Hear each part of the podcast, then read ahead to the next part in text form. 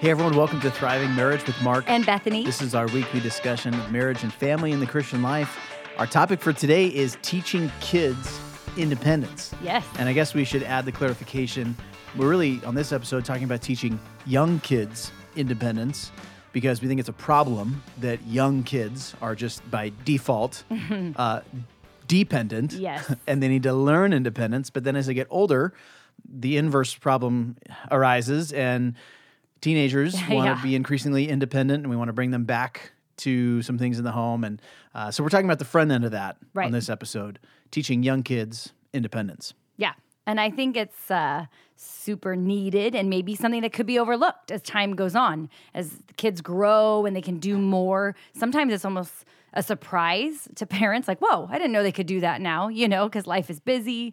But I, I do think, too, in the culture we live in, we can see some bad examples of it or some problems with parents who are over, I don't know, protective, right? You hear like that helicopter mom say, saying where it's just always there, always trying to help or fix the solve the problem or step in and do the thing. You know, we can see that there are some bad examples around us just if you're out at parks and wherever. It's just clear that uh, at least for moms and dads sometimes too, we just want to protect or do everything for our kids, take care of everything. We think maybe I don't know, we're making it easier or whatever. Well, maybe it's because we think we're making it easier for them, or maybe it's just the case that it's easier for us True. to do everything. True. I'm I mean, faster. Exactly. I, f- Yeah. faster and better. yeah. So not only can you do the job faster in terms of time, Right. but the end product is going to look nicer or be better than if a kid did it. So Yes. it is easier to just do stuff ourselves more often than not. Mm-hmm. It's actually more work for us to teach our kids how to do something and then delegate that responsibility for them to do it on their own and become independent. Right. But that's the work that we're saying here on this episode. We've got to be committed to doing. Otherwise, it's going to be problematic mm-hmm. now and certainly later. Yes. When you think about the problems, if you never teach your kids independence, that's going to be a problem throughout their childhood in Right. some of the ways you're describing.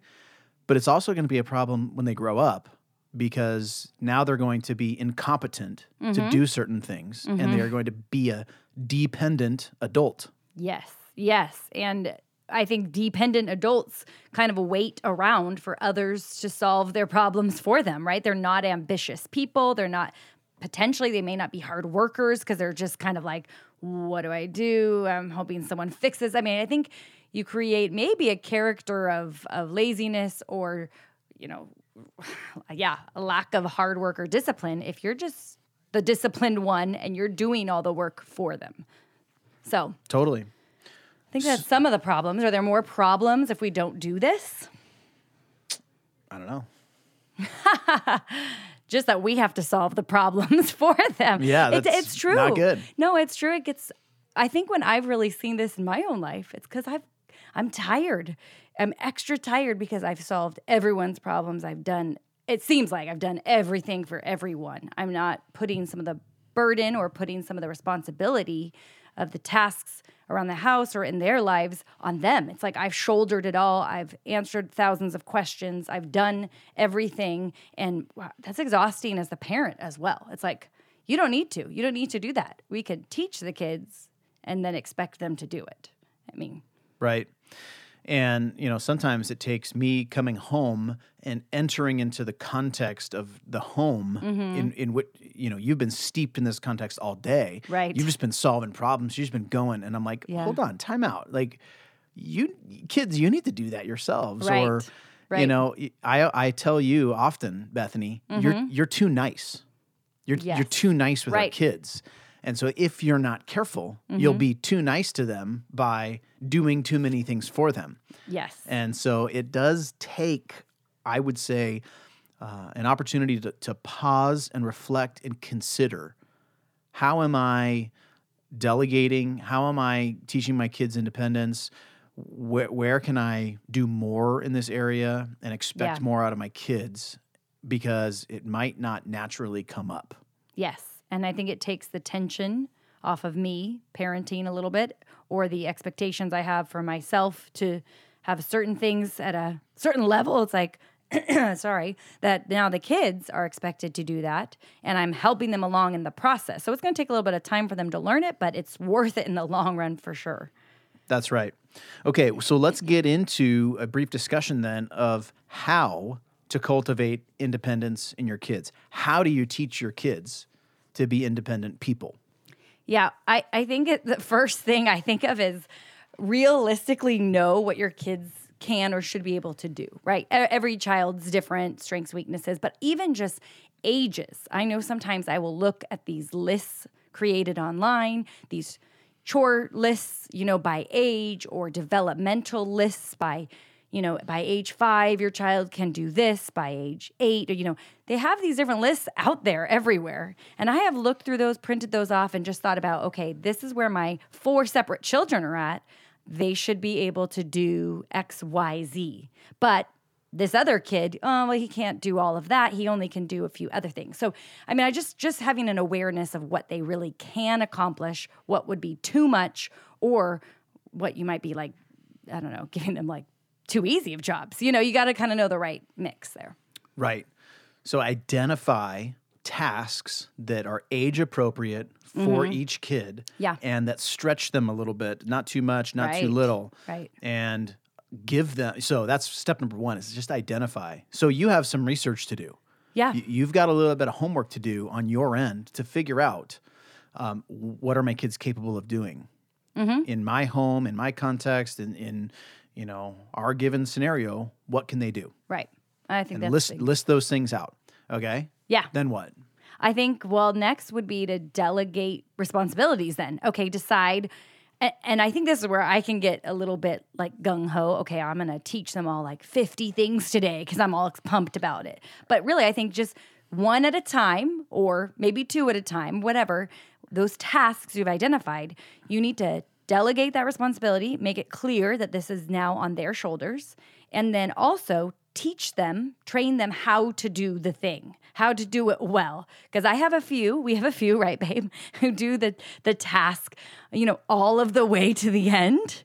We have one that throws the toys under the couch, you know, yeah. when they're picking up toy or whatever. I mean, so it's like this is what I expect you to do, and here's the complete way it looks. Here's beginning to end, how it goes.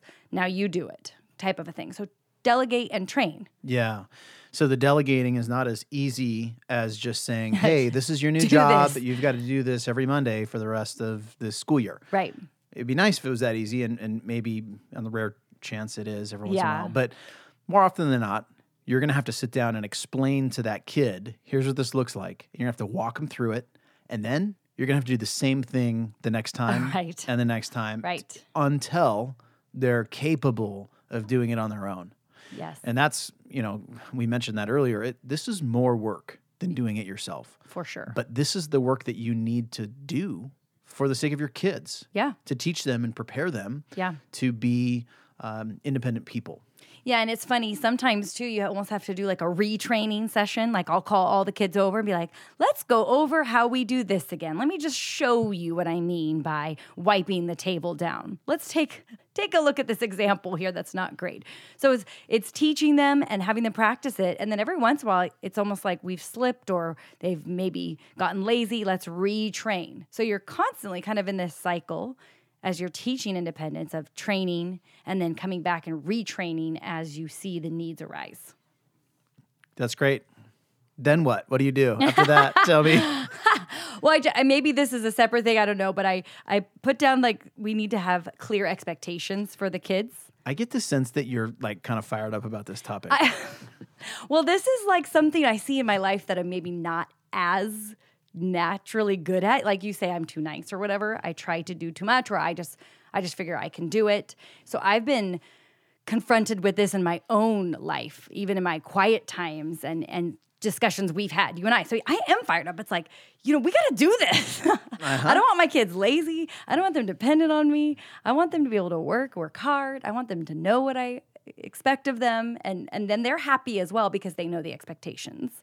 So that's all to say be clear on the expectations. Okay, that's step number three. Right. So you've given them, you've figured out what they can do. You've trained, taught them how, showed them how. And then you're clear on the expectations, which means as you're teaching them, if they haven't met them, you need to walk them over and show them. And this is where the temptation for me sneaks in again when I see they've done a bad job. It's like I just want to pick up the broom and sweep that those few few corners, or let Yeah. me just get the scrubber and scrub that, or let me just oh she didn't get her water for school, let me just fill it up for her. Didn't right? you say that just happened? Yeah, right. I I mean, exactly, exactly. So the kids, an example this today, they Uh-huh. have to pack up their backpacks and they have quite a few things right now with COVID, you know, the masks and the water and the Chromebooks and the snack and and I try to remind them and we've practiced and we've gone over it, but somebody forgot one of the important elements today and shouted it out in the car. Actually, there were little tears shed. But I said, I'm sorry, I can't go back. You know, it's part of the you I reminded you what you needed to get and we don't have the time to go back. We'll all be late for school. And so the expectation was that you pack your backpack and it didn't happen this time and there's just natural consequences to that. You won't have that item today, you know? Mm-hmm, mm-hmm. So you didn't rescue that kid Right. and solve the problem for them and Right. you allowed the natural consequence to be the natural consequence. Yes. So for them to feel the pain a little bit of Yeah. you know. And and so it's surprising coming from you because you're like the water fanatic in our house. if someone says they don't have a water bottle, I would think that you would like the alarm sound the alarm. It does. Yeah. So I'm really proud of you. Yeah, That- that's, well- this is a big step. I like water. Water is, you know, the building block of life. it's true. We need it. Okay. Uh, water is, solves everything. Let's just, I- I that's just a bonus item for all the listeners. Water right. solves any ailment Yeah. in my mind. And in this case, water is not only key to your health, but it's also key to you learning independence. if you're a Mm-hmm. Independence. Yeah. You, you can use it for a lot of things. Yep. okay. So that that you just added a couple more steps onto the end. Okay. If I'm just kind of tracking here what you're saying. Yeah. Um, you said, you know, first, let's identify what they can do. Second, let's delegate and train them to do those things. Right. Third, uh, let's be clear on the expectations Mm-hmm. and make sure that they understand what we're expecting them to do. And then a fourth thing that you were just talking about is requiring them to do it and then also then Uh-huh. not rescuing them when they fail. Yes. So, uh, yeah, requiring them to do it, whether you have a chore chart or whether you have something organized or it's a part of their morning routine. I mean, there's a different, a lot of different creative ways to require them to do it. But don't let them slide back into asking you for help or having you do it or, you know, you starting to sneak in and kind of, oh, I'll just do this today. I think once that happens, you've really opened the door to going back to the responsibility being on your shoulders. Not that you can never help your kids in a jam or something, of Yeah. course, but I just think that you should say this is now what you're doing from here on out. And this is part of life, you know? Yeah. It seems like really closely connected to what we're talking about here is also equipping our kids to solve problems on their own. Mm-hmm. So maybe that, that that's a little bit different. You know, you're talking about equipping them to do certain tasks and teaching them how to do those tasks. Yeah. Maybe there's another side of that coin that says maybe this isn't an assignment, but there's something that's fallen on your lap, a problem, and you need to figure out how to solve it Yes. if you're an independent person and you're Right. learning this skill, then you're going to be able to independently solve that problem.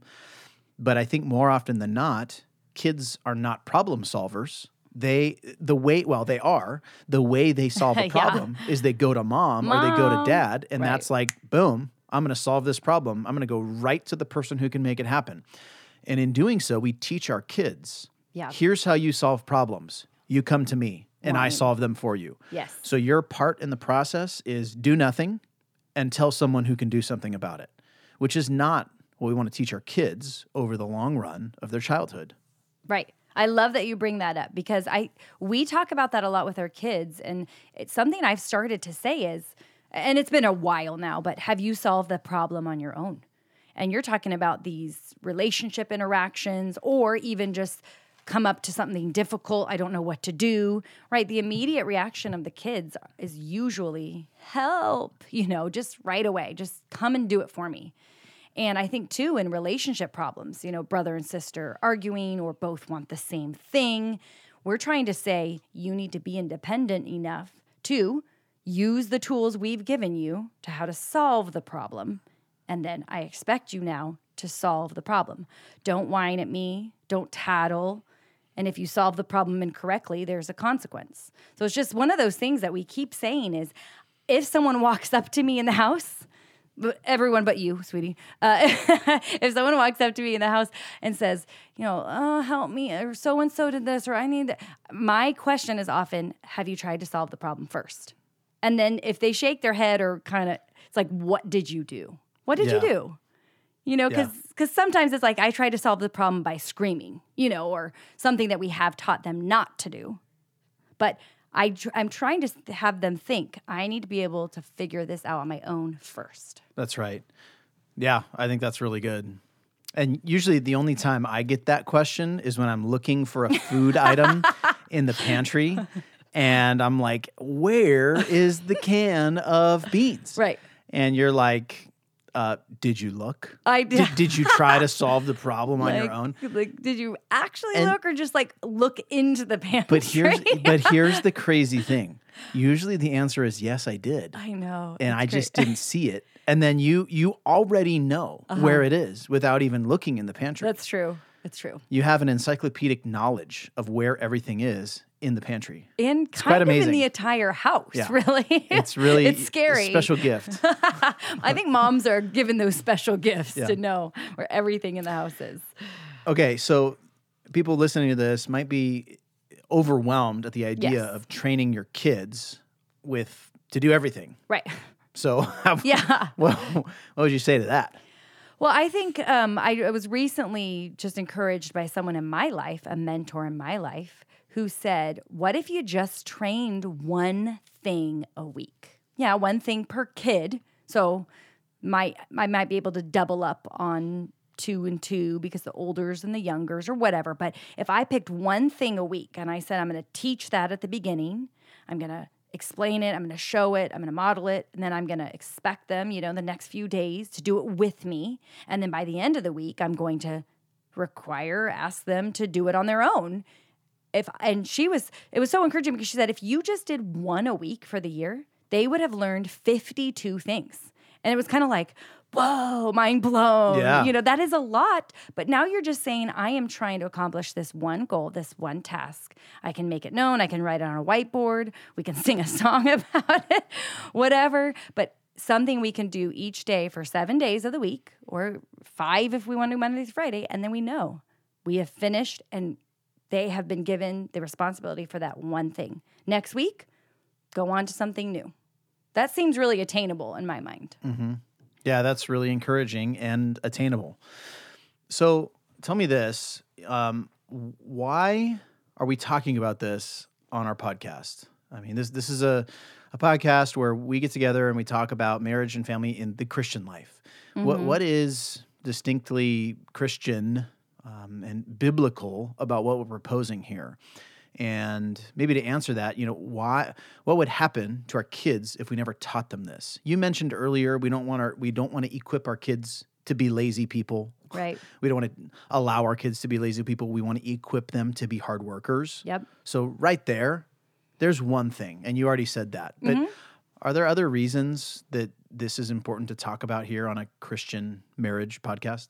Yeah, I mean, I was thinking of the verse, Proverbs 22 6, that says we should train up a child in the way he should go. Even when he is old, he will not depart from it. And we often think about that spiritually, which I think is definitely one way we train up our children. But I think about it emotionally. I think about it in just their physical jobs, work ethic, all of that. I think about it intellectually. I mean, I think every area of their life we're supposed to be training up our children in the way that we would want them to go. And this falls into that framework in my mind. Yeah, I think that's good. I think there's also a sense in which, um, in order for our kids to get to a place where they can look at the Bible and look at the gospel message and look at the a response to the gospel message, they need to be they need to have a measure of independence in order to do that. Yeah. If their whole solution system involves going to mom and dad to solve their problems, well then what happens when they're confronted with the problem of sin before a holy God? Well, let me go to mom and dad on that.